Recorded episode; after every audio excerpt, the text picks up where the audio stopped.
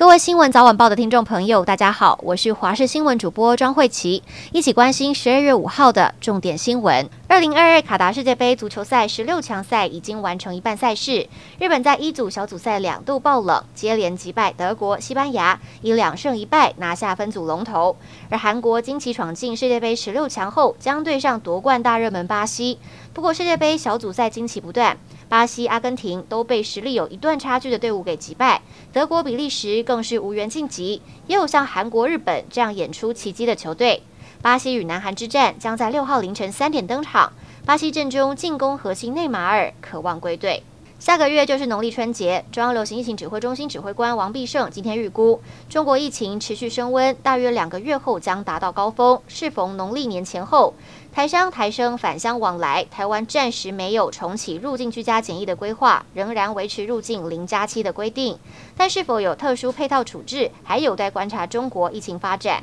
但王必胜强调，以台湾疫苗覆盖率以及感染人口分析比例都算高，考虑从中国回来的人数不是很多，对台湾疫情冲击应该不会太大。对于国民党不断攻击黑道党员争议，民进党中常委黄成国今天说，要求党中央即刻成立调查小组，他将全力配合调查。调查期间，他也不会出席中常会，并希望党中央调查小组尽速公布调查结果，以正视听，回应社会要求。而民进党立法院党团也研拟提案修正选罢法。增订曾犯组织犯罪防治条例等形式，不得登记成为候选人。包括国民党、民众党及时代力量在野党团都表示支持，但国民党还是质疑，恐怕与现行法规鼓励更生人再次融入社会的立法意志相左。民进党九合一选举大败后，总统蔡英文辞去党主席，预计明年一月中办理党主席补选。因为二零二四总统大选以副总统赖清德呼声最高，因此力拱赖清德参选党主席的声浪不断。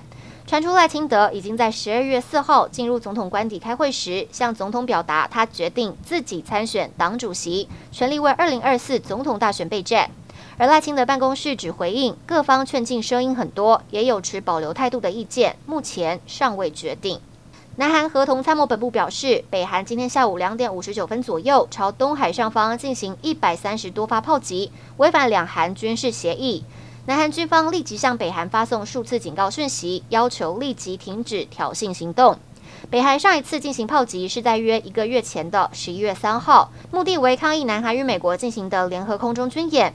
外媒推测，北韩这次炮击可能是针对南韩军方与驻韩美军在南韩江原道铁原郡一带进行的多管火箭系统等射击训练。台积电预计六日举行美国亚利桑那州厂第一批机台设备到场典礼，美国总统拜登及商务部长雷蒙多都将出席。日本媒体报道，苹果与辉达可能成为台积电亚利桑那州厂的第一批客户。目前预计亚利桑那州厂最快明年底可以开始生产先进晶片。